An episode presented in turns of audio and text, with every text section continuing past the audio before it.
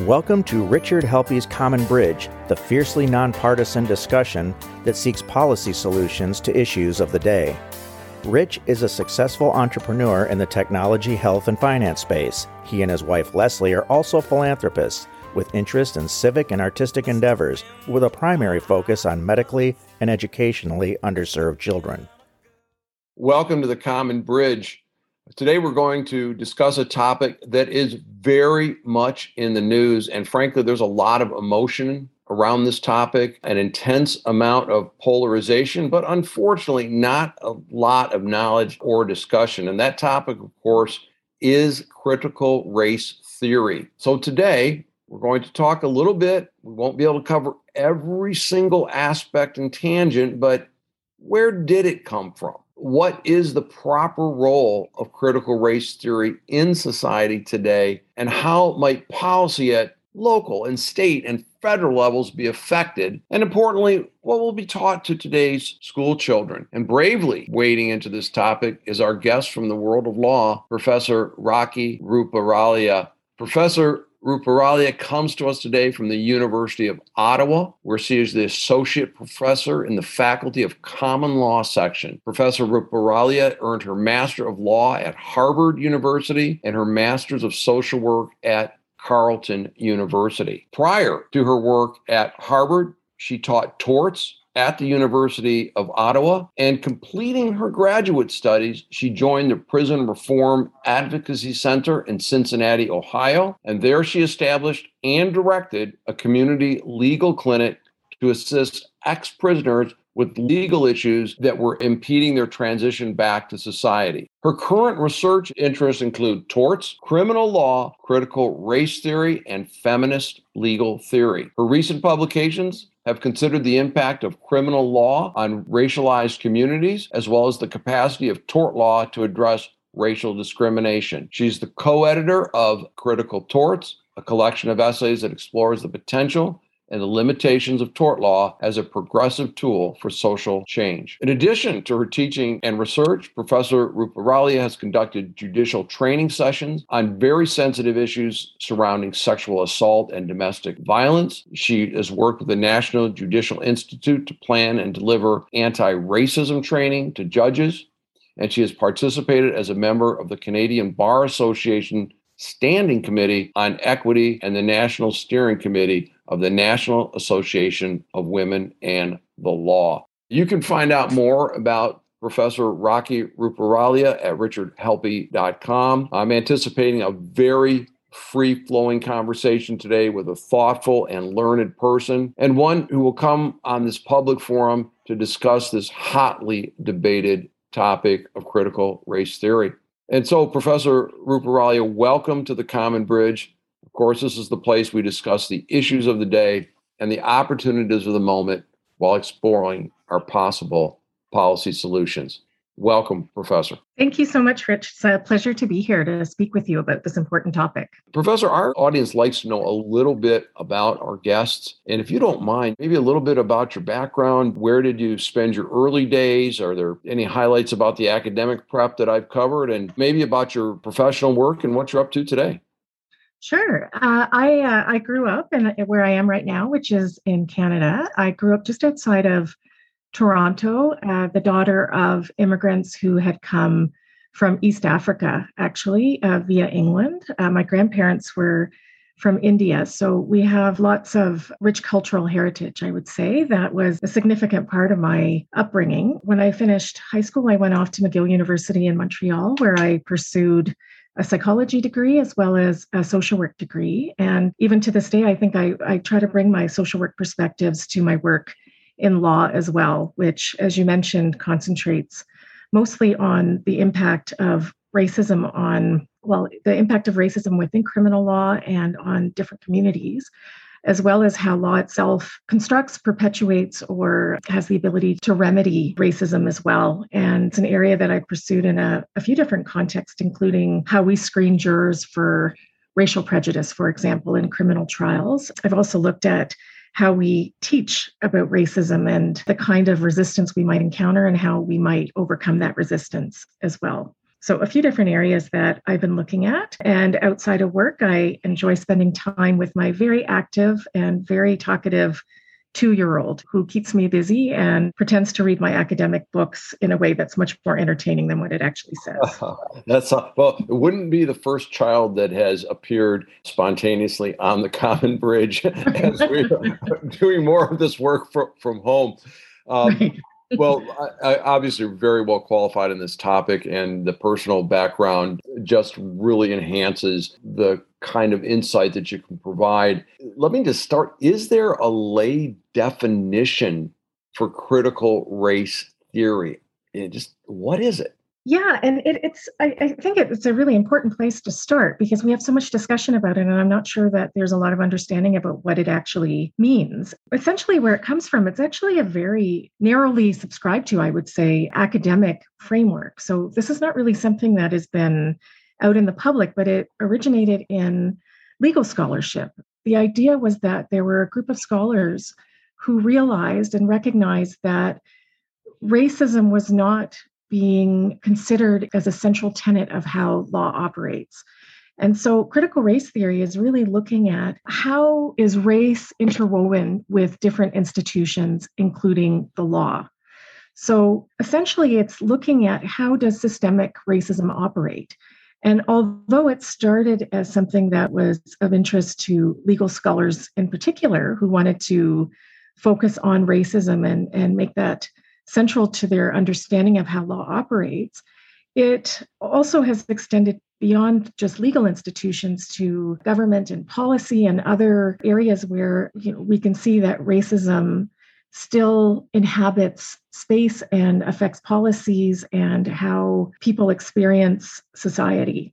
So at its base, as a, as a lay definition, it's it's really just understanding that systemic racism is alive and well. And it's a lens through which we can look at that and understand it and think about ways to dismantle systemic racism. And isn't that one of the, the crux of some of the dispute is that is everything looked at through a lens of race when there's lots of lenses to look through. Yes, there certainly are a lot of lenses to look through. And I think that the goal of critical race theory, and one of the reasons that it began as a theoretical framework and was seen as an important theoretical framework, is in its effort to make race and racism visible. Because we've had a tendency to look at racism as something that we shouldn't be thinking about or seeing. We shouldn't be seeing race. So we are taught that color blindness should be our ideal, and that seeing race in some way is in itself racist.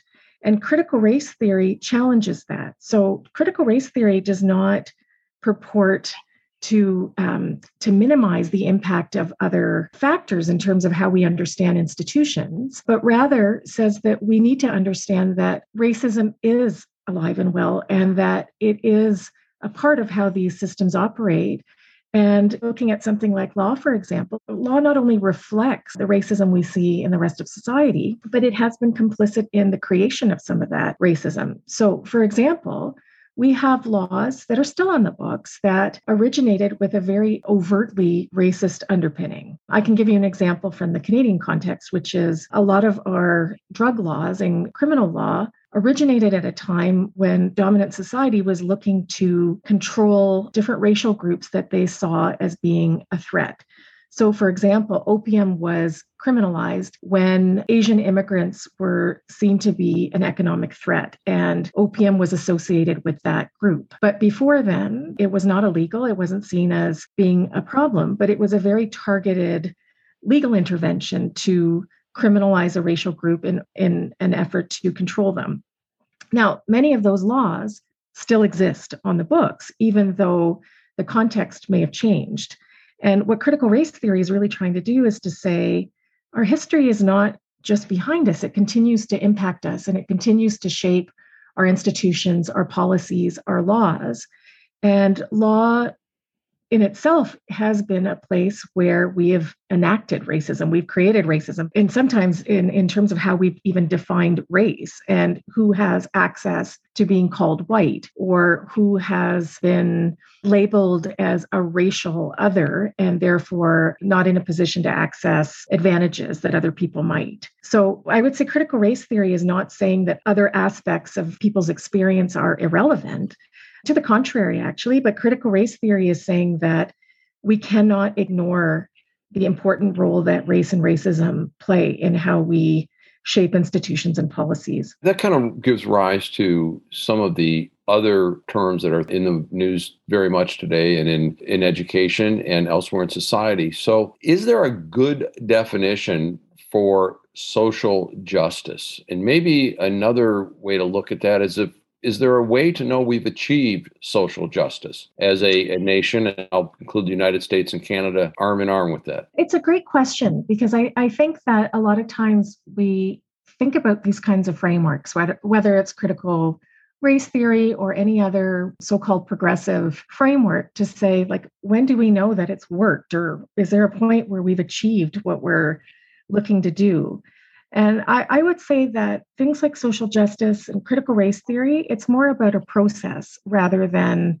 a goal or an outcome. It's not to say that we'll never reach a place where we don't, where it's not to say that we won't ever achieve social justice or racial equality, but it's to recognize that it is going to be a process. And it's not just about when we've reached this point in society, therefore it's done and we don't need to think about these things anymore if we've learned anything from history, it's that targets change and the way social inequality manifests itself will keep changing.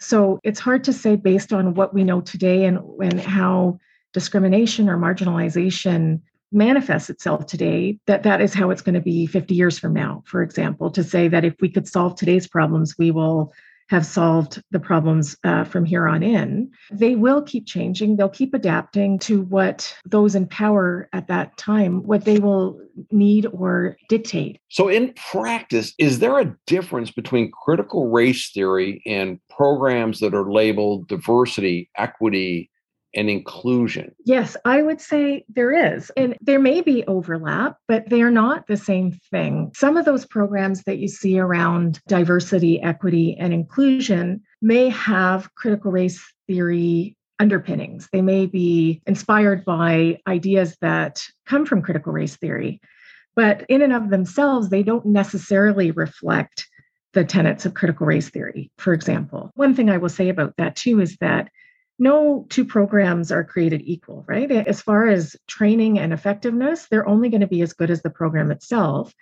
And, you know, there's a lot of groups and a lot of organizations who undertake this kind of training. And they are not there's no um, standardization of how this kind of training is done or they're they're just done in in very very different ways and to different levels of effectiveness. We've had that in the united states now like there are ideas and proposals being floated for a federal department of anti-racism. And i mean would that be a practical solution? And what or whose guidelines would be followed? I mean look we, nobody wants to see a racism or racist society but if we're trying to sort this out would a federal department of anti-racism be a practical solution I think it depends on how it is structured and how it is created and who would be creating it. Because, in the same way that a, a, diversity program on its own, you can't you can't say it's going to be effective depending unless you know how it is actually going to be done, right?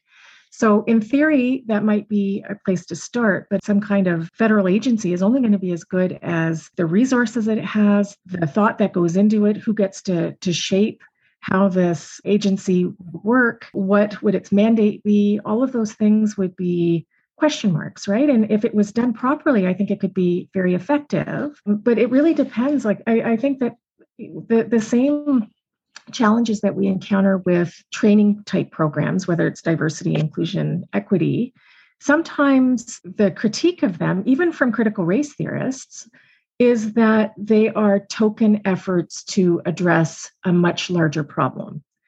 And you know, one thing that critical race theory tries to articulate is that we need to move beyond this idea that racism is about individual bigots right? Like it's not just about individuals who hold biases or prejudices. We're actually trying to move beyond that to look at how are these ideas ingrained in our systems and in our policies. And if we focus just on individuals, we're never going to dismantle the larger problems within our systems. So, you know, a lot of times diversity training sessions focus on individuals, right? And how can you be more considerate of your coworkers or how can you be more sensitive? And a lot of critical race theorists would say that those things are not really that effective in countering racism. And a lot of critical race theorists would say for trying to get at anti-racism and in a meaningful way you're probably not going to do it in a 2-hour session over lunch. It's a much larger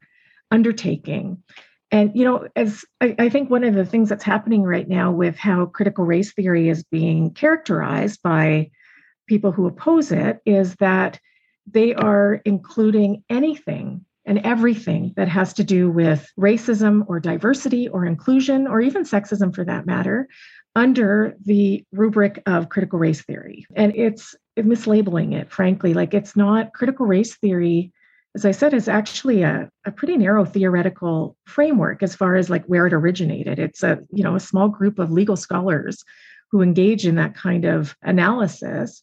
And yet now anything that has anything to do with thinking about anti-racism, thinking about white privilege, thinking about anything that might be even remotely connected to diversity, equity, inclusion is put under the category. I, I understand that nuance. And you know, this might be my dumb question for the day that it, it, seems that we just keep pushing people into narrow and then more narrow definitions of themselves. My views look in the United States of America, we mistreated people of African heritage from the onset. I mean, right. it was legal to uh, and, and own them and the horrors of slavery. And during you know, during my lifetime, Jim Crow laws were in effect, and you could discriminate against a person for accommodations and employment and all manner of things. But I think the experience of those from African ancestry is different in that that part of our population was not brought here voluntarily. Everyone else thought there would be an advantage to arriving in the United States to seek their fortunes or arriving in North America in the case of Canada. And I think I see people, what I call tailgating on to the African American experience, which is unique to African Americans. But what I don't understand, it's my dumb question how are we going to have united communities if there is an insistence that ancestral heritage tops everything? Well, I think that I think the response to that is that critical race theory and people who are advocating approaches to anti-racism are not suggesting that ancestral heritage trumps everything. So the there again the their focus is really on the systems, right? Like what systems do we have in place right now that that result in some people in society being advantaged by those systems and some people being disadvantaged when we're talking about what is divisive and what is unifying, which you know has, has come part of the discussion of critical race theory as well, with accusations that it's actually causing divisions or will cause divisions if we allow critical race theory to be part of you know our, our children's education. We, we have to also question who gets to decide what's unifying and what's dividing and the answer is usually, you know, whoever is on the side of being advantaged by certain systems gets to dictate the terms of it, right? It's like who gets to who gets to name the game, who gets to set the rules for the game, and who gets to decide who wins the game. And, you know, to say that challenging the rules of the game is somehow divisive is not always going to um, is not always going to uh, lead to a productive result. And so when we think about critical race theories, it's looking beyond things like culture or ancestral heritage. It's understanding that, yes, we might all, depending on our background, we might experience racism in different ways. But the truth is, we all experience racism in the sense that some of us are disadvantaged by it and some of us are beneficiaries of it.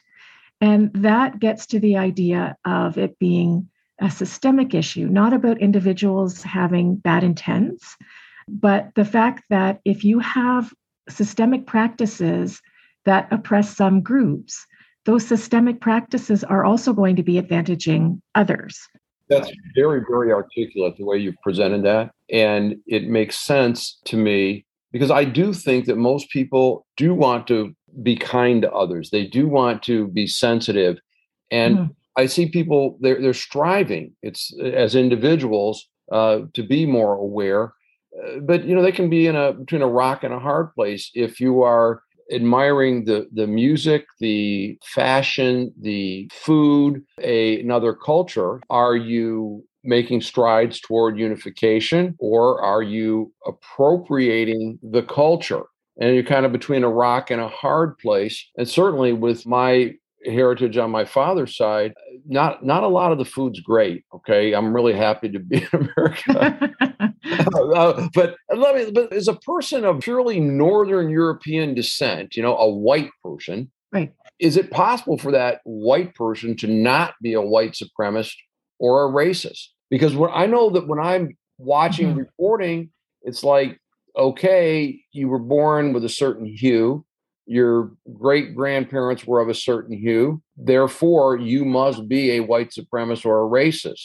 Does that seem like it's fair or it's right? And what could be done about that? I think it's a really good question because it is, in parts, in many ways, how critical race theory is being characterized as well. Like, is this suggesting then that all white people are racist or that all white people, I mean, it's gotten more extreme in some of the, the discourse where some are claiming that critical race theory is saying white people are all evil which I can assure you that no critical race theorist or critical race theory in general suggests. But the, the question I think that you're raising is really important because it it gets at the distinction again between individuals and their intents and their practices and how systems operate.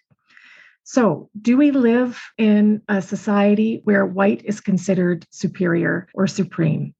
Yes, I would say that that's actually very hard to dispute, even though some would.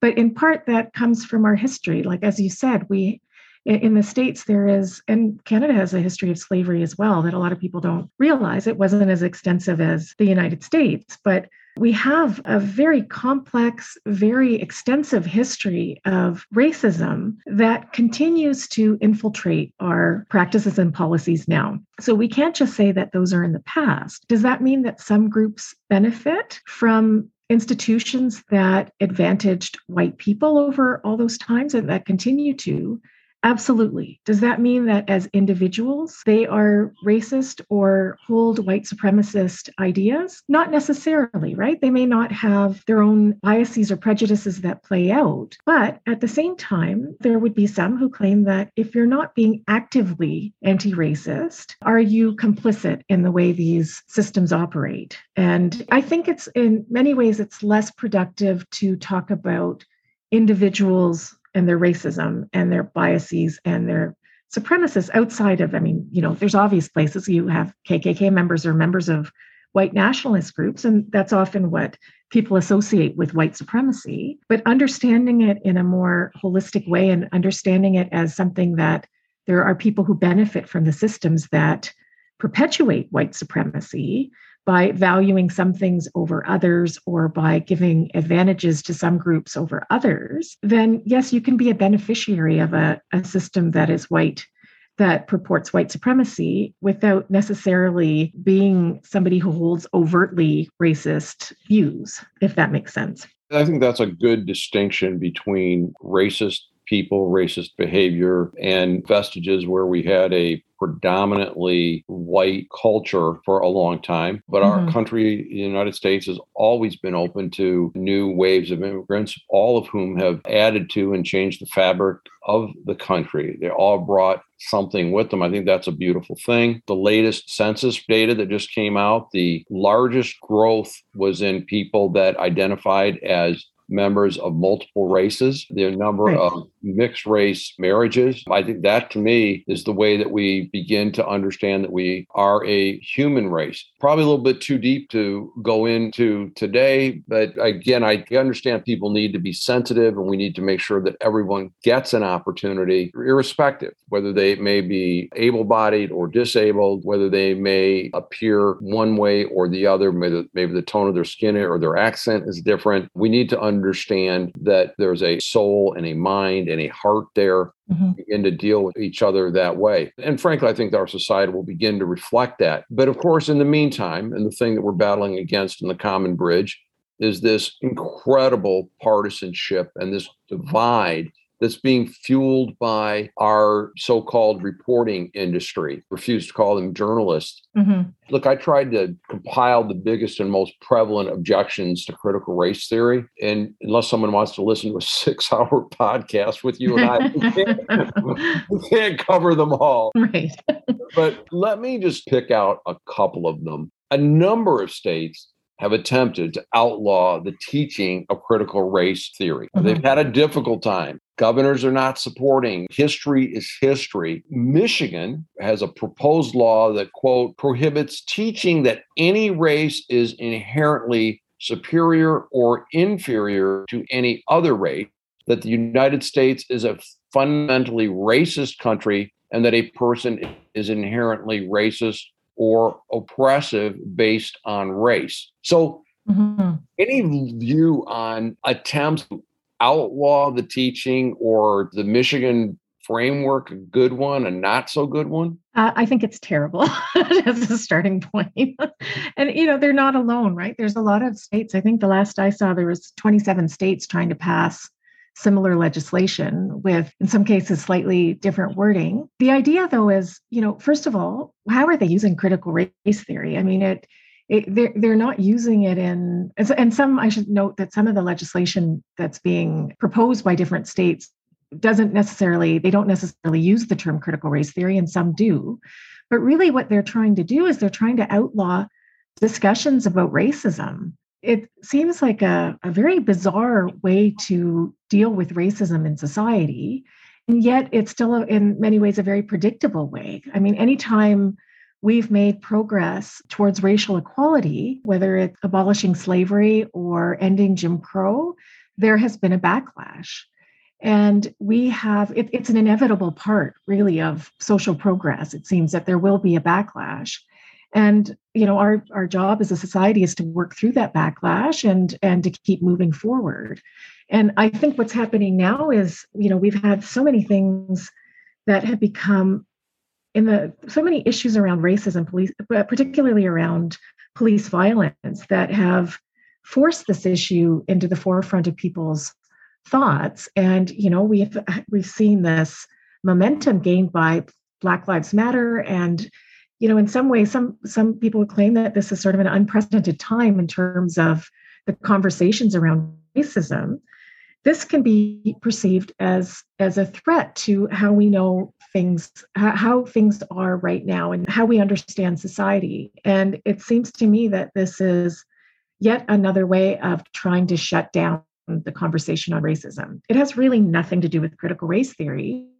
It's about let's not talk about this and characterizing discussions about racism as being racist in and of themselves which you know again it, it, doesn't really make a lot of sense. And to try to claim that we're going to pardon the pun but whitewash history and pretend that racism wasn't really a key part of how society developed like you can't really talk about american history without talking about slavery. And you can't really think about how racism continues in American society without thinking about the the effects of, of that time. Like, you know, there's lots of research that's talked about, for example, the wealth discrepancies between African American families and white families that can be traced back to that time, right? Slavery in terms of who benefited financially and, and who didn't. So, you know, it's not just about present day racism that's affecting us. It's it's our historical context. And take away that historical context because we would rather not think about it or we'd rather pretend that we live in an equal society and that we always have. That does nobody any good. That's not a benefit to white groups or communities of color. And it certainly doesn't do anything favorable for our kids by not teaching them what their history is how racism continues to operate. And you know thinking about it as as something that's divisive or that might make some kids uncomfortable we also have to think about which kids are those right? Like who's going to find that divisive? And for whom is this conversation supposed to be made comfortable? I mean, think about the kids of color in those classes who have their own histories and their own experiences erased. Is that really supporting being their understanding of their present day experiences and also their historical experiences? And what, what message does it send to them that we're just erasing that part of what they identify with. And, you know, the message is we're doing that to make, not even necessarily to make the white kids comfortable, but to make their parents or legislators or whoever thinks that, that there's something wrong with teaching this. The teaching of history, you know, clear eyed I think something that people can agree on, and that the whitewashing of history. That look, we did some terrible things, and we did some mm-hmm. terrible things around, around race. I don't think there's any dispute about that. When I consider things like we can look at race-based police violence people look at that is a current day problem needs to be addressed. But the difference is that i think some of the critics of critical race theory would say is that there's a you know four part framework that you know hey don't teach that the united states is fundamentally racist or sexist. You can teach that there were racist issues there were sex discrimination but look mm-hmm. is, is that the basis of the country? So can we teach a more complete history? Can we talk more candidly about the issues today without having to try to say that the roots of why we exist as a nation are baked into overt racism? So I guess my first question to you about that would be who's teaching who's teaching it this way, right? Because I mean, one of the it, it's it's in many ways that these concerns they've been constructed in some ways out of thin air. There's no indication when we're talking about critical race theory. I don't know of any schools from you know kindergarten to grade 12 who are actually teaching it as a as a critical race theory framework like you would learn about in graduate school in in law if you're studying this area again all i tried to do was gather what people were saying against it because i'm not the subject matter expert at all but you say who's teaching it well the National Education Association, which is the largest teachers union in the United States, had a full throated endorsement on their website. And when people were made aware of it, the NEA backed off days later. So I, I don't think it's. So, sorry, when you say endorsement, so you mean endorsement of critical race theory as an approach? It is an approach and something that can be taught. And then. But I think what people are really talking about is to what extent racism should be talked about in school and how it should be talked about right? Because we're not critical race theory again it's sort of a it's a misnomer for what what people are talking about what their issues are with with education. Nobody i can promise you that no kindergartner is reading um, scholarship by critical race theorists from law. Even to your point, though, I've gotten various reports that you know first graders were asked to deconstruct their racial and sexual identities and rank themselves according to their power and privilege. And I'm trying to run these to ground. And one, yeah. of, one of them was reported in a, about a dozen places. What I found was it was one report was pointing to what was reported elsewhere, which was reported by another place. I never got down to here's a human being that actually made this allegation.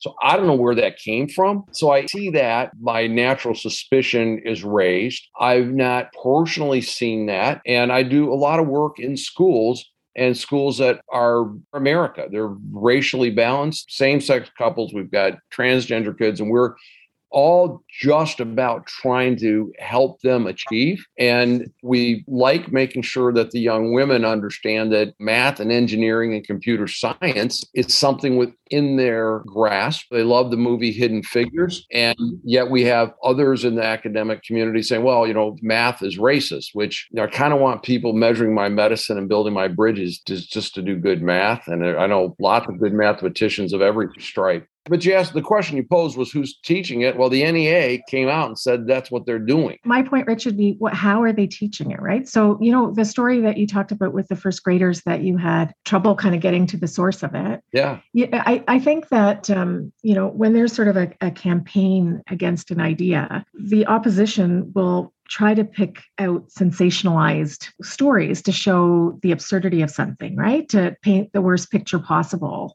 of how something is getting portrayed. Now, whether that that happened or how it happened, it's it's hard to say without having been there. But it's also to say it's like the first comment that I was making about diversity training. They're not all created equal. Not all teachers are going to do a good job with teaching um, anti-racism ideas. Um, and that's another reason why they need support so that they can build the capacity and the skills to do it in a, a meaningful and effective way. But to say that we shouldn't be teaching it at all is something very, very different, right? To say that we should be teaching it better, perhaps, is I, think something we could all agree on if if we could agree on the the premise that it should be taught, right? And I, I, guess when I was asking about who's teaching it this way, do we have any evidence that anybody is teaching racism in that way to, you know, to have people say that I, I know you came across that one story, but to, to, generally say to teach kids that, well, if you're white, then you are evil. Um, and if you are a student of color, you are oppressed. I would say that it's a complete misrepresentation of what that kind of. Well, that's that was my that was my point. I, am out I'm out trying to find it, and I, yeah. I again I, I don't have any personal experience, and I can't find a good primary source. And yet I do a lot of research. I've invited many people to come on this program to talk about this that are pro or anti. And it seems like nobody wants to come out of the shadows. I, I, just thought it was so prevalent in the news. I wanted to shine some light on it and get some perspective. There, and there's a lot of noise out there, and, and I'm trying to help sort out the noise. Yes. And I think that's really important because I think you're absolutely right. There is a lot of noise out there. And I'm not sure, from my perspective, that the noise actually has a lot of basis, right? Like, I think that some of it is um, coming from a place of paranoia about what, you know, the, the kinds of terms that have been used to describe critical race theory by those who oppose it are, you know, things like um, indoctrination, right? That's what even former President Trump had said. Like it, it's, you know, there's words like toxic and, um, you know, there, there's this characterization of critical race theory and anyone who would be teaching kids about anti racism in any way as if they are trying to brainwash our children and tell them like how to think and you know how to you know to be thinking of as you said like that america is fundamentally a, a, racist country and that you know you're either good or evil in that debate depending on the color of your skin. It's just a mischaracterization of the debate but it's also i think it reflects the way that critical race theory is being misconstrued to serve a political perspective. You know, Donald Trump has got massive problems, and I've spoken about that. And just maybe shifting gears a little bit, Rakhi, and this is fascinating. And I hope that you'll come back that we can dive deeper into this. Uh, because oh, yeah, I'd love to. This is really, really strong. And I, I cannot tell you how grateful I am that you've taken this time. But what would your biggest criticism of critical race theory be? Well, that's um that's a really it's an interesting question. Personally, I think that there is there is a lot in critical race theory that could be helpful to everyone. And I think that maybe one of the myths about critical race theory is that there is sort of, you know, one approach to things that come out of critical race theory. It's it's just as rich an area as any others as fact as far as theoretical frameworks and different ideas, and critical race theorists disagree with each other as much as scholars or activists in other areas. Uh, one thing that I do appreciate about critical race theory is that, you know, one of its basic tenets outside of challenging colorblindness is also to be thinking about how to move theory into practice, right? So it's not just about pontificating and, and keeping it to the ivory tower, but also like how do we actually translate this into practice so that we can make meaningful change? So I would say I don't really have actually a lot of criticism about it because I think there's there's so much of value in critical race theory. But one thing I guess I would like to see now is more given that this term is is out in the public and is is being thrown around in ways that are not always accurate from uh, those who oppose it I think I would like to see more more accurate information come out about critical race theory. So I, w- I would really like to see critical race theorists sort of have more of a, a public persona to represent how this could help us. And I think that, you know, we rarely see theories sort of come out into public debate. When we think of something as an ac- academic framework, it doesn't become part of the public discourse. But I think we're we're at a point now where it it's out there and people are trying to figure out what does it mean and what do we do with it. And i'd like to see sort of have the other voice out there more and more and to have a more balanced debate so that you know the public can be educated about what does this actually mean and is it really this thing that we should be afraid of for our kids. And you know don't we want our kids to have a well-rounded education? And isn't it really about teaching our kids to think and to think critically. It's not really about indoctrination. It's about how do we get our kids reflecting on these issues? How do we get them to be independent thinkers? How do we get them to be thinking about their role in social change as they grow up? And um, how do we get them to uh, assume responsibility for that social change? And all of that starts young and it comes from ideas that come from many different uh, areas. But critical race theory, we can see we can see how much um, how much racism is still affecting our society and not just in the very overt ways that we've seen with police violence but in other ways right there's still disparities in health uh, there's disparities in wealth in education in in jobs like we there's I, there's no area you can really point to where you won't see disparities that um, that that are where there are racial where there are not racial disparities. And we have to unpack that and critical race theory gives us one uh, tool to do that. And i think that um, we need to embrace that and we need to we, we need to teach our kids how to think critically about these issues so they can learn how to unpack it. And just as if, you know, a side note on that, you know, there was recent research that actually talked about, and there's lots of research that does talk about this, but having kids learn and talk about prejudice when they're young leads to less prejudice overall. Like that's that's not a surprising concept to me that if you you know you can think about these things when you're younger and think about how it operates it gives you a chance to process it. And I, I think and to to learn to or think about how you would dismantle it. You're making a great case there. Look racism is taught. It's a learned behavior that little kids don't care. And people that are grown up in areas where they're dealing with lots of people different than themselves are you know different versus people that are you know maybe isolated and just have a fear of the other. But i do think that you know like open inquiry is the pathway away from extremism and that I don't think it's all one way or the other. And that's why this conversation is so good. And I think kind of what I'm inferring that you're advocating is that look, we should talk about the effect of race in society, maybe from a past, present, and future.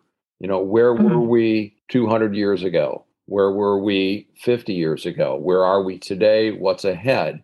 You know, I think that critical race theory what it's really helpful for is it, it's getting us to ask the questions right? It's it's it's not saying that we have to look at things in a particular way but it's saying how do we ask the questions so that we can understand a situation in a more nuanced uh, holistic way that takes into account things that we've been taught not to take into account really to take you know to to understand the relevance of racism. Well I, again i think you've made a great definition difference between racism and critical race theory. To me it's, it's been enlightening for me to learn about this and to deal with somebody that is deep into it.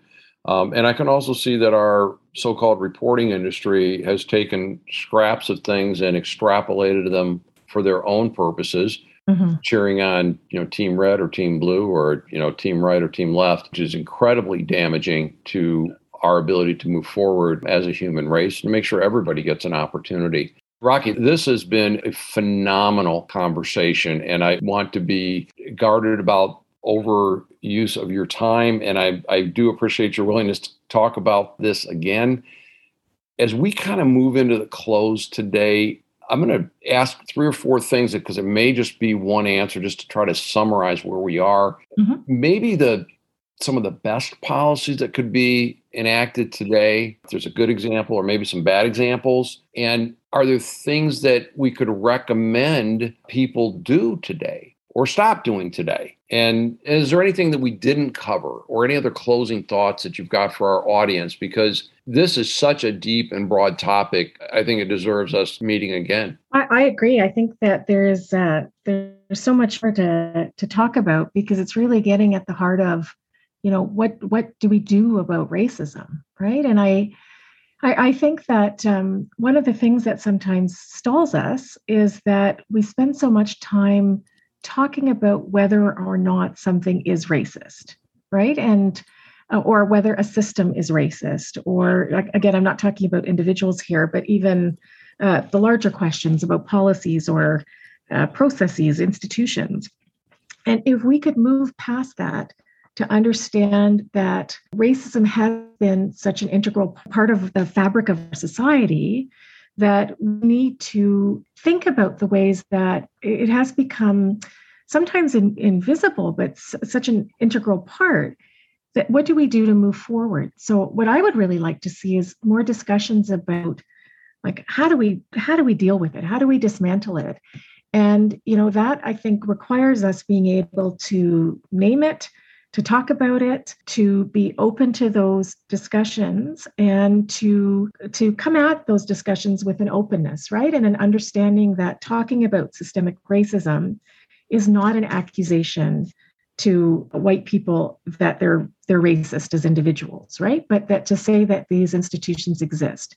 So to get us past our emotional reactions to discussions of racism, past the defensiveness past our, our discomfort. And you know, our I, I, think you know one of the things that kept coming up in the the legislation uh, legislative attempts at banning critical race theory was that you know we shouldn't be talking about race in a way that makes people uncomfortable or encourages guilt. I think these are unfortunately or fortunately depending on how you look at it an, an inevitable part of these discussions and you know you can think in in your life pretty much anything that kind of pushes us to grow and to think bigger will cause us some kind of discomfort. And racism, discussions about racism are no, no exception to that. And we have to embrace the discomfort to say, what can we do with it? It's, it's not going to be useful if we're paralyzed by it. But if we can turn that into something constructive and use that to strategize improvements to our society, then we should take advantage of that. We should work together. We shouldn't see this as something that's an us versus them. We should all have an interest in dismantling racism. It will make for a better society for all of us.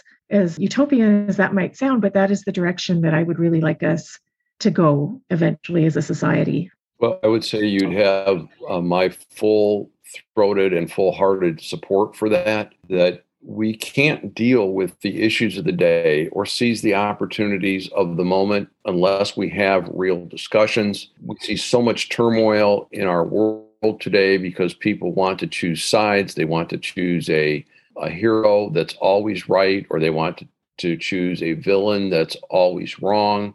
Uh, mm-hmm. They're willing to overlook massive failures by the people that are in their hero view, and they will ascribe any evil to someone that they perceive as the villain. Because they'll believe almost anything. And right. that, by the way, is universal. That's right, left. It doesn't matter. It's just looking at the other.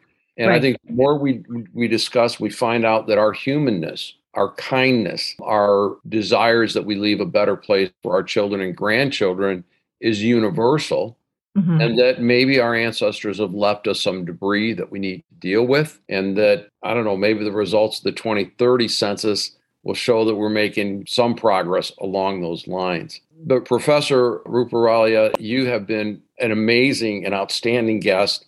And I so much look forward to, again, having you on the Common Bridge. Any final thought at all for our audience before I close this here?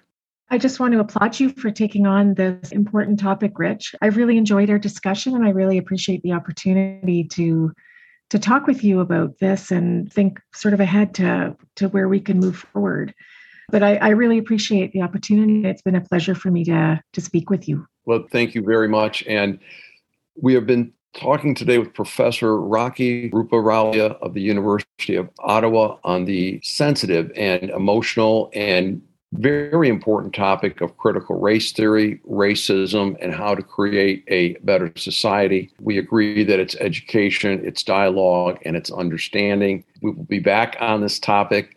I thank all my listeners and viewers on the Common Bridge. The Common Bridge, of course, available on most podcast outlets, on YouTube TV It's the channel Richard Helppie's Common Bridge, and of course, at the website richardhelppie.com. You'll find more information about Professor Ruparelia and other of our guests there. This is Rich Helppie signing off on the Common Bridge. You have been listening to Richard Helppie's Common Bridge podcast. Recording and post production provided by Stunt 3 Multimedia. All rights are reserved by Richard Helppie. For more information, visit richardhelppie.com.